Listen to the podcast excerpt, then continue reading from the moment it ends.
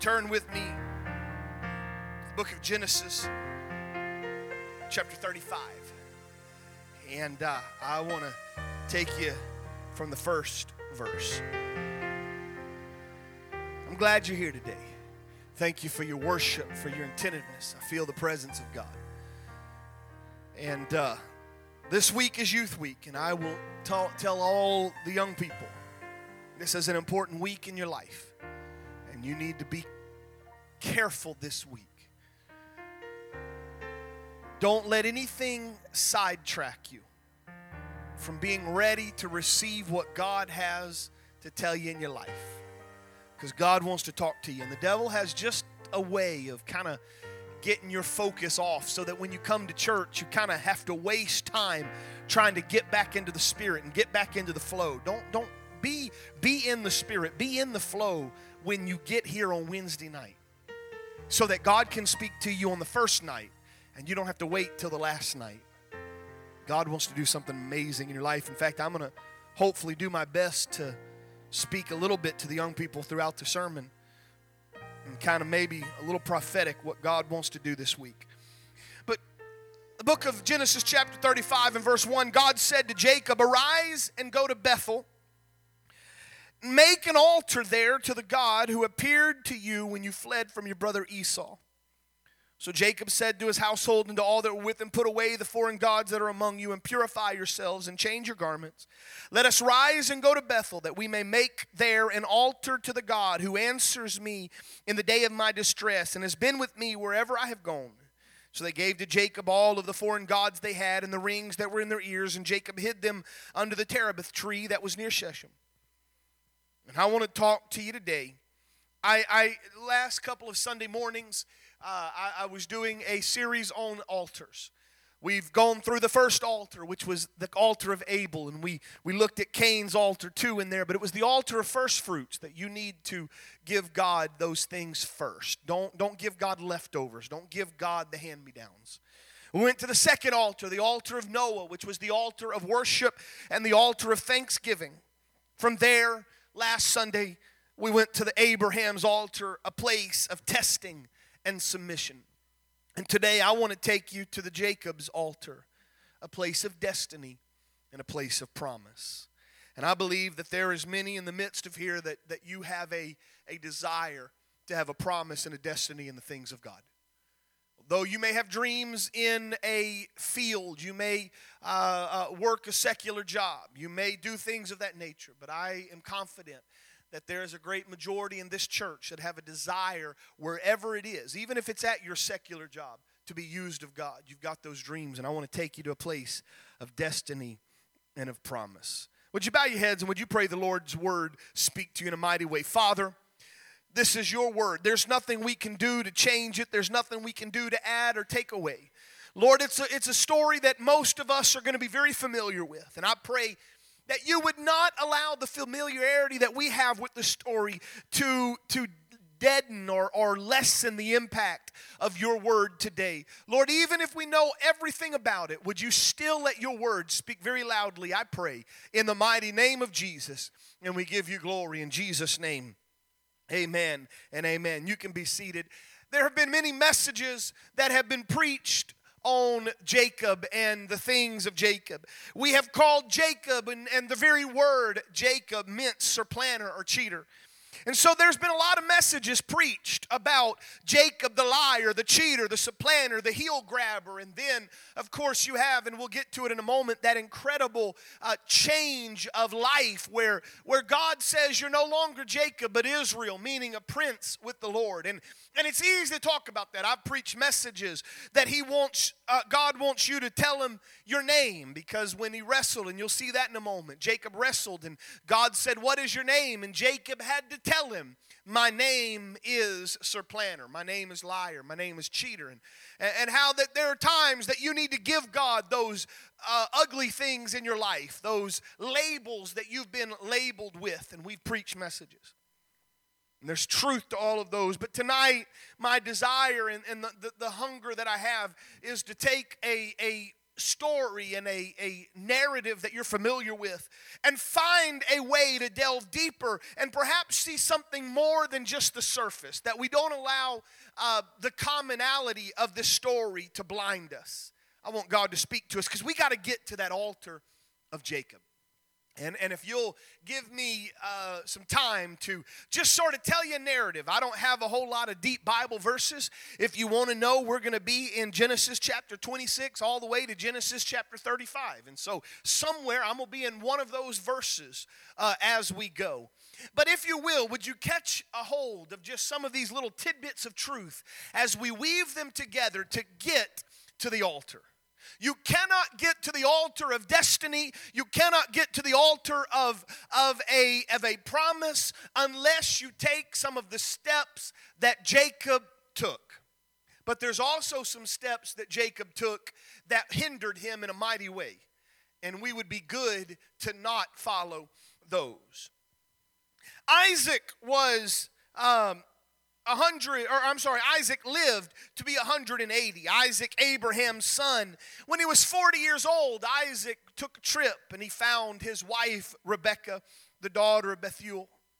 And it was there that Rebekah came and they they came together but for for some uh, 20 years Rebekah was barren Rebecca could not have any children. For 20 years they prayed. For 20 years Isaac would entreat the Lord. And finally, after 20 years, uh, she is she has conceived. And the bible says that there was something there was a struggle inside. Of course they didn't have all of the medical technologies that we have. There was no ultrasounds and 3d ultrasounds. There wasn't even heartbeat monitors. You just had to kind of let nature take its course. But something was different. There was a struggle within her womb and she prayed and she said lord what in the world is going on? I feel like i'm being ripped apart I want you to look with me at, at uh, Genesis chapter 25, and I want you to look because I want you to see it. You have to see it. Look at verse 23. Now, help me out. I need a little bit of audience participation. I'm going to read you something, and I want you to tell me what it means. Are you ready?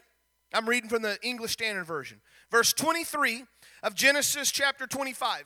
First off, remember, she prayed, Lord, what's going on? In verse 23, and the Lord said to her, What just happened?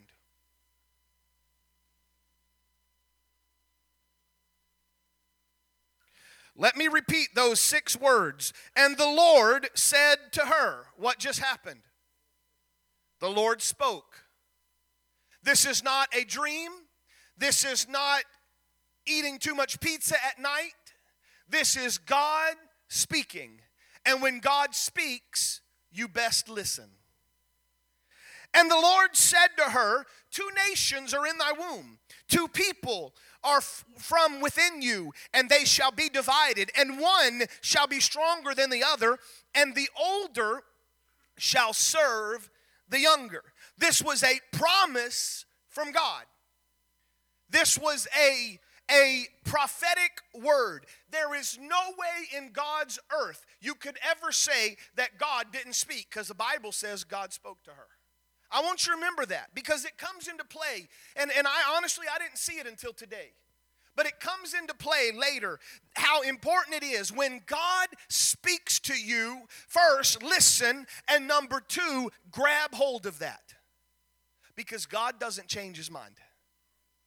Now, now listen to me. God doesn't change his mind.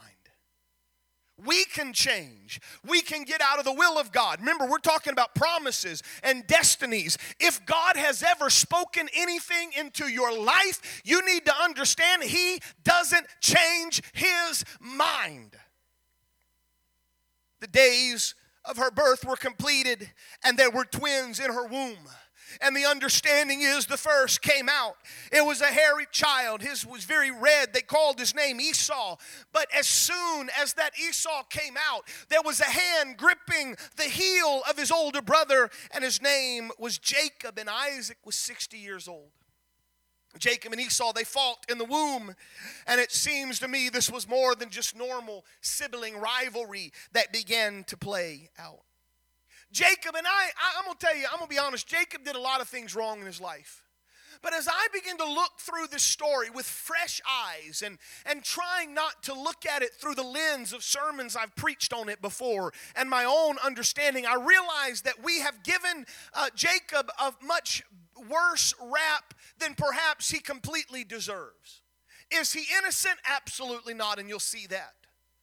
But I want you to realize that when God promises things, he means them.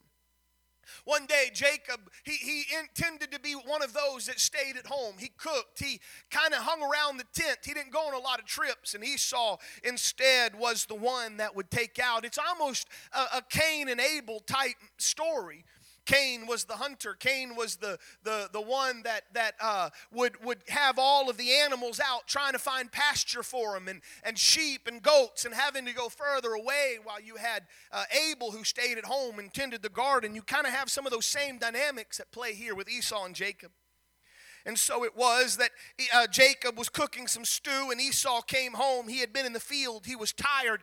It had been a hard hunt. He obviously hadn't got anything and he couldn't uh, make any food. And he comes home and he probably, to be honest, really is starving. It could have been two, three, four, five days without much substance. He came home, he was famished, and he said uh, to, to Jacob, he said, Hey, can I have some of that stew?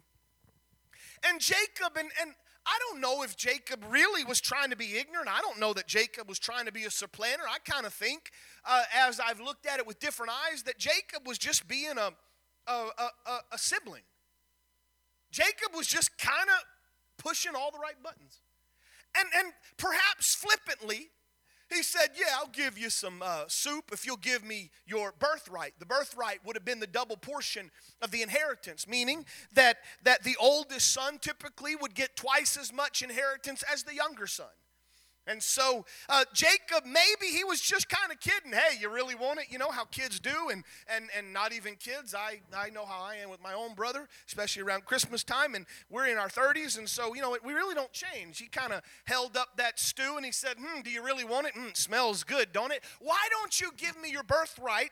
And the Bible says that that Esau said, I'm going to die of hunger, so the birthright's not going to matter. Give me some. And Jacob says, Well, swear to me. And Jacob listened as Esau swore and sold his birthright. And the key is not that Jacob deceived Esau, but that the Bible is very clear that Esau despised his birthright. If you have your Bibles, there is one other place that I'm going to take you. Would you turn to Hebrews chapter 12? The book of Hebrews, chapter 12, gives us a deeper insight to that. Verse 16 and verse 17. It, um, help if I get into. In chapter 12, it says this it says, um, See that no one is immoral or unholy like Esau who sold his birthright for a single meal. And you know that afterward, when he desired to inherit the blessing, he was rejected, for he found no chance to repent, even though he sought it with tears. The understanding is Esau didn't care about the birthright. Jacob took advantage. You get to the story in chapter 26, there was a famine in the land, and and Jacob's family was horribly dysfunctional. They had awful problems. I don't know how many of you remember Abraham and his uh, uh, foray into Egypt when he shouldn't have been there, and how he walks there with Sarah, his wife. And as he's going to Egypt, he realizes, hey, Sarah's a beautiful lady, and, and they'll probably kill me so that they can have Sarah. So, Sarah, don't tell them I'm your husband because then they'll kill me. Tell them I'm your brother. And so it was that, that Abraham and Sarah lied to Pharaoh, and finally, Pharaoh called onto it, and, and it caused some great consternation. And what we have seen is as dads do, so do sons. And now Isaac is, is in uh, the land of, of the Philistines area, and Abimelech, the king, is there, and he lies about his wife, Rebekah. And all the while, Esau and Jacob, from what I understand, they're seeing that. Seeds of, of discord and seeds of deceit something is birthed in the life of Esau. The Bible says in chapter 26 and verse 34, and I could preach a whole message on this, and, and I, I really probably need to, uh, but just, just catch with me for a moment. When Esau was 40 years old, he took Judith, the daughter of Beeri the Hittite, to be his wife, and Basmath, the daughter of Elon the Hittite, and they made life bitter for Isaac and Rebekah. Esau not only despised his birthright, but Esau began to have a hatred for anything that was of the things of God. And so it was that Esau, in a spiteful manner, decided in his bitterness and in his uh, uh, unholiness, he marries outside the family of God. And in doing so, he makes his father and mother's life miserable. And it's all kind of to dig at them and get back to them. And I could preach a whole message about that because I've seen that in families and lives today. That what you do is more than just your own life. But Isaac is growing old.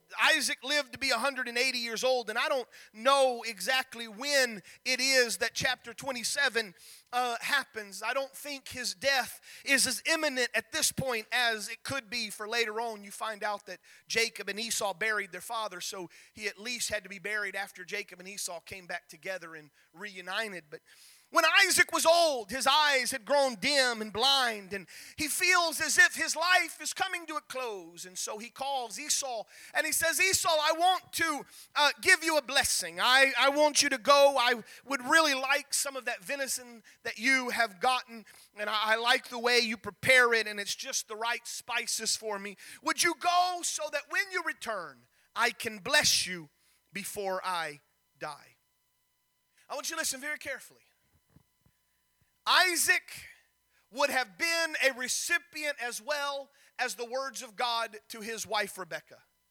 God had told Rebekah before any of them came out, the younger or the, the, the elder shall serve the younger. Uh, uh, uh, Isaac, your son has already sold his birthright, and he despised his birthright. Isaac, you have no business trying to bless Esau at this point. But I will tell you today, it was that Isaac allowed his flesh to determine his spiritual walk.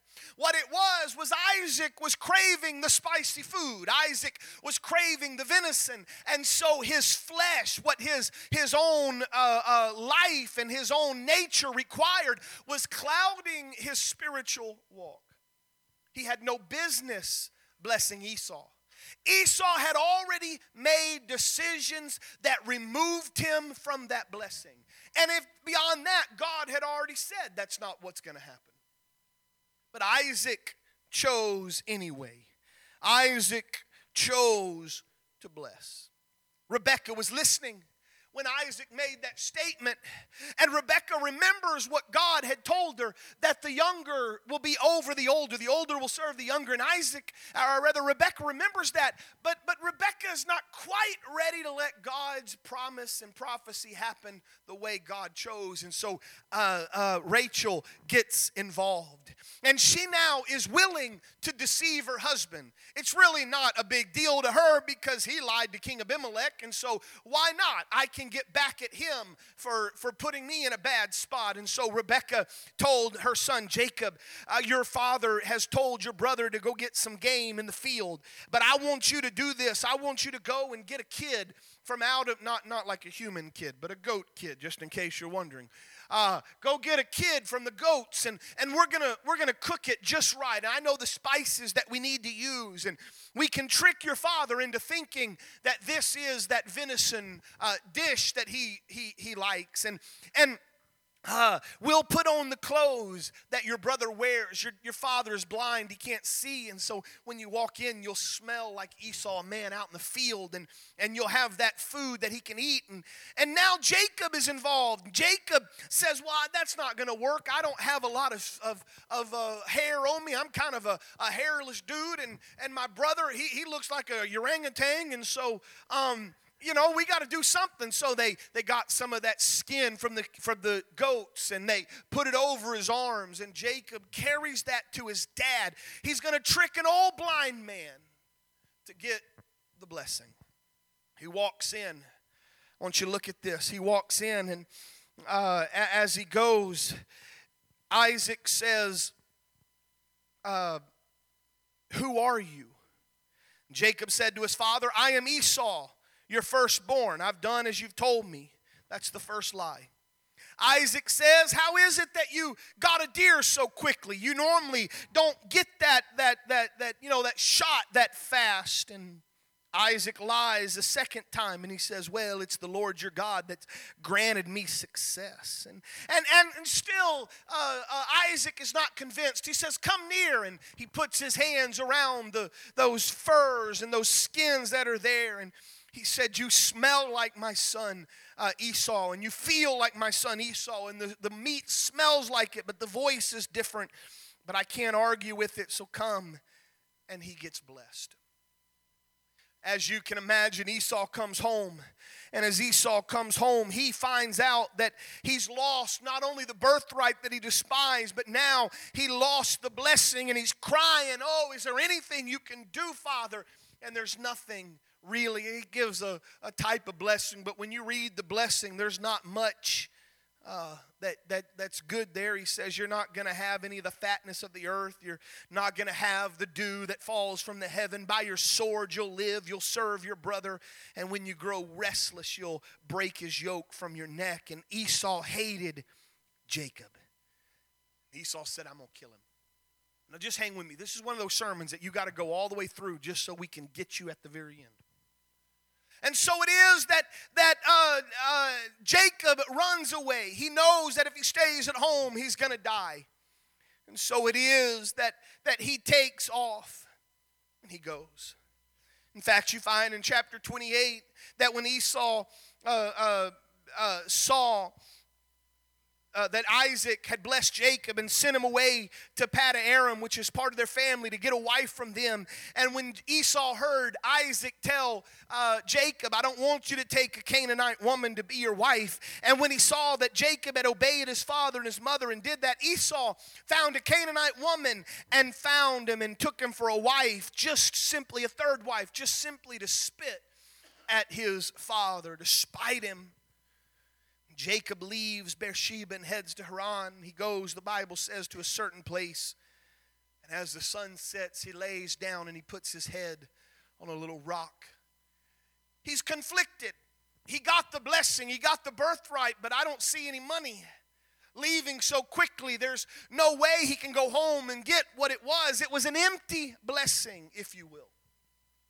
While there, he goes to sleep and he dreams a ladder is set up from the earth, the top of it in heaven, the bottom of it on the, the ground, and angels of God are walking up and down. And he sees all of that and he hears the voice of the Lord saying, I am the Lord, the God of Abraham, your father, and the God of Isaac, and the land on which you lie, I will give to you and to your offspring. And your offspring shall be like the dust of the earth, and you'll spread abroad to the west and to the east and the north and the south, and in you and your offspring offspring shall all of the earth be blessed. I am with you, and I will keep you where you go, and I will bring you back to this land, for I will not leave you until I've done what I have promised you. And there was a promise given that echoes the promise that God gave Abraham when he called him out of Ur. Jacob awakes and he says, Surely the Lord was in this place, and I knew it not. And so he says, This is the house of God. He calls it Bethel, which means the house of God. While this seems to be a deeply spiritual moment, it shows an underlying thing because while he took a stone that was his, his bed and he put it up as a pillar and he poured some oil on the top of it, I would tell you that this is not the altar that you and I need to come to. This is the altar of conditions. This is the altar where you're not really ready to surrender to the Lord. For the Bible says when he poured the oil on it, he called the place Bethel and he made a vow. And this is what he says pay close attention. If God will be with me and will keep me in this way that I go, and will give me bread to eat and clothing to wear, so that I come again to my Father's house in peace, then shall the Lord be my God. There are far too many prayers that are prayed like that by you and I that we say, Lord, if you do this, if you bless me, I'll serve you. If you give me this job, I'll come to church. If you do this, I'll walk where you want me to go. And you're no better than a little cheating uh, person lying there in the middle of a desert with a stone and some oil poured on it. And while it seems like it's spiritual, it really is one of the saddest places in the world that you could hear from God and then promise not be enough, and you start putting conditions on God. And Jacob still has no birthright. He goes to the land of his people in the east and he sees a well there. And you know the story there. He sees uh, Rachel, uh, uh, uh and then you see Leah. I think I said that Isaac's wife was Rachel. She was Rebecca. If I made that mistake, I apologize. Uh, but but she see he sees Rachel and she's beautiful and, and and he goes to Rachel's father Laban and says I, I want that her for a wife and and help me. And Laban says well I know you don't have any money. And so typically in our culture there's a dowry. You've got to give the father something. And since you're poor and you have nothing you ran away from home there's you, you don't even have uh, an animal it seems like to your name. He says I want you to work for me for seven years. After seven years if you still want Rachel, I'll give her to you. And so it is that Jacob did exactly that. For seven years he labored. For seven years he never lost sight of that lady. And for seven years he dreamed of the day that he could complete that task and go to Uncle Laban and say, I'm ready to be married. After seven years was done, he goes and it's time for the marriage ceremony. It's a beautiful ceremony. It's a grand ceremony. Laban was rich. He had a lot of money and status. And at the end of that ceremony, she was heavily veiled, as the people in that eastern uh, country would be. And it's there that when he wakes up and the veil is no longer there, it's not Rachel, but it's tender eyed Leah. It's not the one he wanted. It's not the one he, he planned for. It wasn't what he agreed on. And once again, deception and the plan didn't work out. And so now he goes back in, and Laban kind of laughs and chuckles and says, Oh, in our culture, we can't let the younger be married before the older. So you got Leah. But I'll let you work for me another seven years, and you can get Rachel. And I don't know that he had to work the whole seven years before he got Rachel. It seems like it happened during that. But to be known, he had to work 14 years in order to fulfill the contract.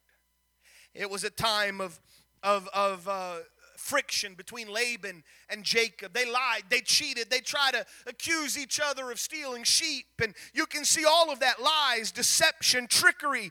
And still, listen to me, still, Jacob is not in the plan of God. That's the key I'm hoping you catch on all of this. Nowhere yet has Jacob taken one step in the promise and the destiny that God has in mind. So finally, after many years, Jacob says, I've got to go. He gathers up. By this time, he's got a great flock. By this time, he's a wealthy man. And while some would look on that, and perhaps it is a blessing for God, I'm going to still tell you, he's not in the will of God. So finally, he decides he's going to go home. Maybe he thought the years had dulled the pain, and maybe Esau's gone. I don't know. I'm, I, I think we'll just go home. And so he gives all of his family. By this time, he's got many children and he's got many wives, or he's got two wives plus two handmaids, uh, one for each of the wife that he's had children with. He's got some 12 children that, that has, has gone on. And he, he goes, and as he's making his way back home, he hears that Esau is coming with 400 men. He's scared. He feels that, that Esau's coming to kill him, so he takes his family and he splits them in two and sends one this way and the other side of the family that way, so that only one side or one part of the family would be killed and massacred. And instead, Jacob stays to meet Esau. He's greatly afraid, he's distressed. And Jacob begins to pray. And I want you to listen to Jacob's prayer because it's at this moment that Jacob's life begins to change.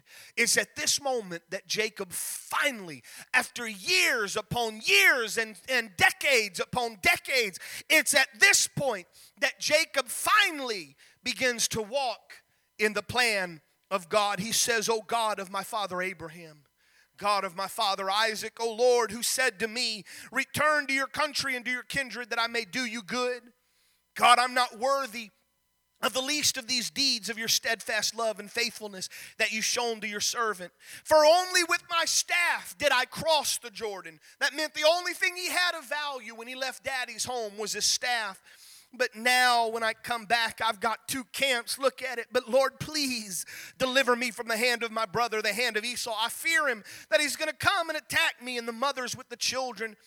But Lord, I remember a long time ago in a dusty old place in the middle of a desert where you began to speak to me. I remembered my head on there. I remember you said, I will surely do you good and make your offspring as the sand of the sea. Lord, help me. Lord, touch me. Lord, guide me. That same night, while he's there alone waiting, the Bible says that a man wrestled with him to the break of the day. He is wrestling not with just any old angel. This angel of God, as some translations uh, uh, uh, play it out, is literally God Himself. And he's, he's wrestling with him. And, and it's interesting that God, with all of his power, is not prevailing over Jacob. And Jacob, with all of his strength, cannot prevail over God. It seems to be a draw until finally God puts his hand hand and touched the hip socket of Jacob, and it goes out of joint. Excruciating pain is there. And, and, and God tells him, says, Jacob, let me go. The day is coming. And Jacob said, I won't let you go. I need your blessing. Listen to me carefully, somebody here right now. You can have the blessing of man. You can have the blessing of your mom and dad. You can have your blessing of a corporate world. But if you don't have the blessing of God, then you're not walking in His purpose. You're not walking in His destiny. It was at this moment that Jacob realized his life was not about birthrights and inheritances. It was not about the words that man could speak. It was at this moment with tears streaming down his face that Jacob Jacob said, The only thing that matters is that God Almighty would get a hold of my life and bless me. It's there that God says, Tell me your name. And Jacob has to let his past come bubbling out as he says, My name is cheater and supplanter. And God says, No, no longer Jacob, but rather Israel. You've wrestled with God, you've wrestled with man, but you prevailed not because Jacob was stronger, but because Jacob finally understood what mattered. This place he called Peniel, meaning I have seen God face to face, and my life is been delivered. He wrestled with God. He got right with God. There were no conditions. No, if you do this, I'll do this. It was simply getting a hold of God and saying, I don't need manufactured blessings. I don't need man's approval. I need to hear from you. I need to get face to face and grab hold of you and say, I'm not letting go until my life is changed. So it was that it, it works out. Esau is there. Time has healed some of the wounds. Esau falls on his neck, and there is a, a reconnecting, and there's something that begins to happen, and the families are knit back together. Then we get to this place that I am here in Genesis chapter 35. Jacob tell or God tells Jacob, I want you to go back to Bethel. Back there, I don't know if that rock is still standing, but go to that place where you put your rocky pillow, where you poured some oil and you made conditions. Go back to that altar that you made where you didn't do it right the first time. Go back to the altar where God appeared to you and God gave you some promises, but you didn't grab hold of them.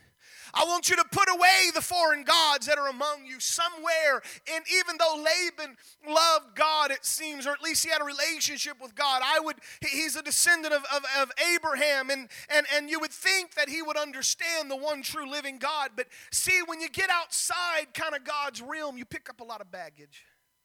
I don't have time to tell you all the stories that those household gods, they're little idols that you could put in a window or somewhere in your house or in your tent. I can't begin to go back and tell you all the problems those little idols caused Jacob's family and Laban.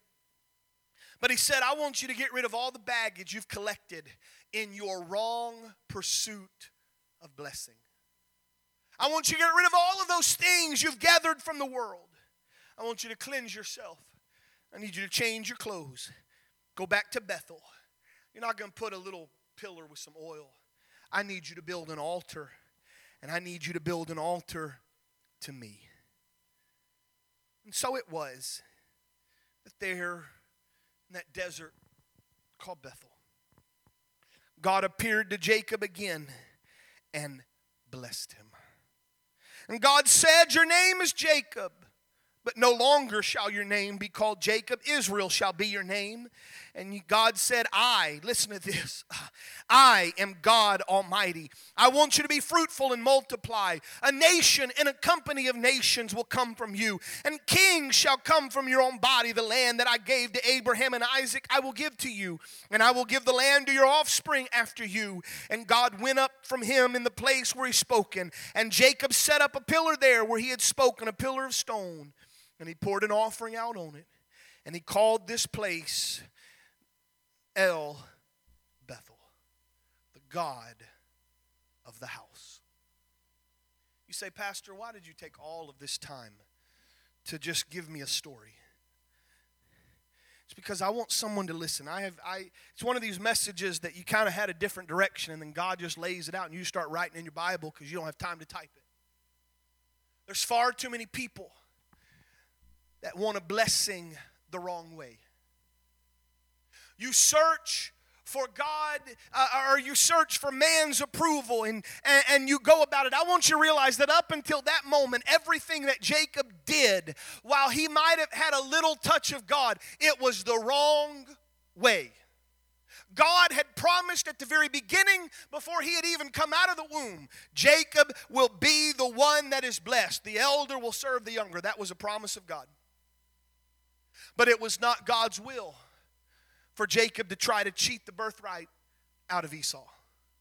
It was not God's will for, for Isaac to, to try to uh, go against what God had promised and, and give Esau a blessing anyway. It wasn't God's will for Rebekah uh, uh, to, to get involved. It wasn't God's will for all of the charades and all of the subterfuge and, and all of that to try to trick. None of that was the plan. Because God's destiny doesn't hinge on what you can do.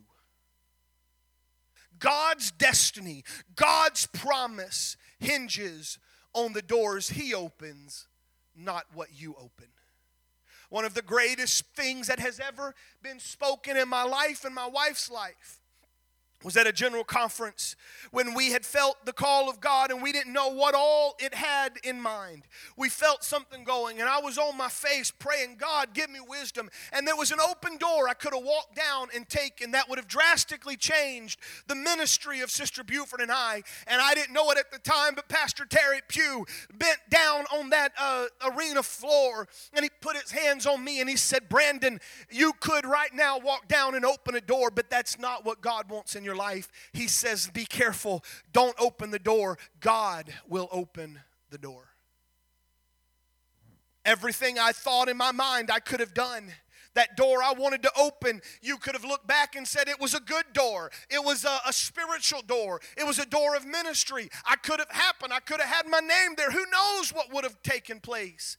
But it wasn't the way God intended. And so it is that I tell you today, you cannot get to the place where you manufacture the blessings of God. You cannot have conditions when you come to God. If you are trying to pull God to meet your mold, you're going to find yourself with just a staff in your hand as you traverse a dusty desert. Young people, I, I know what it's like to sit where you've sat. It's been 20 something years since I was 17, 18. But I remember those moments, I remember those days as a young person sitting here and waiting with bated breath a youth week or a youth convention or a youth congress. And I know what God does in those moments. I know that there will be some of the deepest moves of God you'll have in this next week. And I've also seen church, I've seen God take a youth revival or a children's revival and speak to us adults.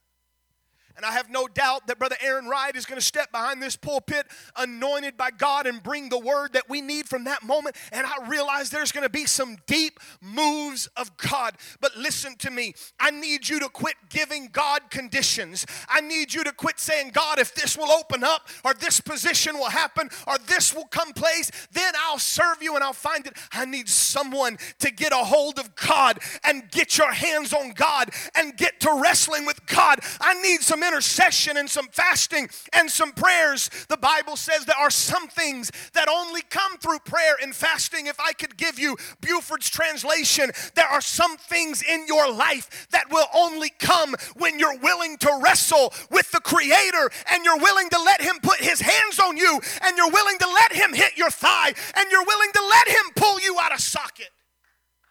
Because your way is not His way. There are moments that God, you don't get it. We, we're, we're too thick headed. We're too hard headed. We know the direction. We have it all mapped out. That's why God had to dislocate his thigh. Because God could not change his walk until he got his hands on him. There's far too many people that never let God get their, his hands on us. We want the goosebumps. We want the angels walking up and down the ladder. We want to go, whoo, what a service. The Lord was in this place and I didn't even know it. That seems so spiritual. I guarantee you, Jacob told that story everywhere he went. You would never believe, Brother Harvey, what God did in my life, but there was no change. If you're not careful, this weekend will be a ladders and some angelic movements and some goosebumps upon goosebumps feeling. But you'll be the same cheater, liar, supplanter when you leave that house of God than when you were when you came in. It's only a Peniel. I saw God face to face and He changed me. Listen to me. I don't know how much more I can say it, I don't know how much clearer I can get.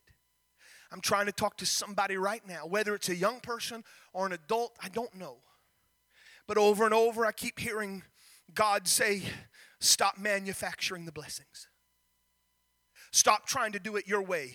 It's a beautiful song, and Frank Sinatra did a good job singing it, but it's an awful way to live. The only way you're ever going to let God direct your life is when you say, Not my will,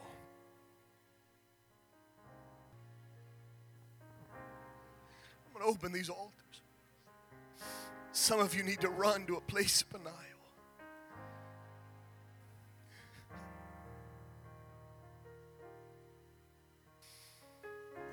If you let just the young people come, you missed out on this sermon, friend. He's calling adults. You've manufactured the blessings long enough. Now it's time to let the wrestle go.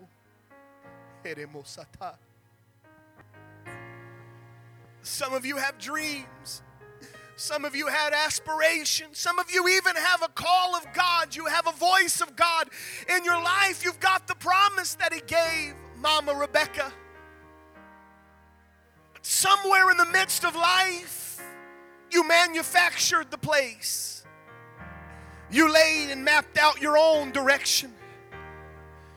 And you've allowed success to be the dictator. And because everything hasn't completely fallen apart, you've said, I'm okay. But I'm telling you today, listen to the Word of God. I, I, firmly believe there's some of you that's been wrestling with God, and it started long before I got up to preach this message. And now you're understanding why the wrestle. You're understanding why the press. You're understanding why the nights of agony of prayer because now it's making sense. God is saying, quit doing it on your own, quit making it on your own. Oh God, here I am. Lord, I'm coming back to and I'm making an altar. I'm making an altar of no conditions. An altar with no ulterior motives, an altar with nothing else. I'm simply saying, God, at this altar, I need you to alter my life. God, change my direction. I've been to the house of God far too long and not been moved and not been changed, but I got to get in contact with the God of the house of God, the El Bethel. I've got to get to the one who truly can do promise that you've called me. And I give you glory in Jesus' name.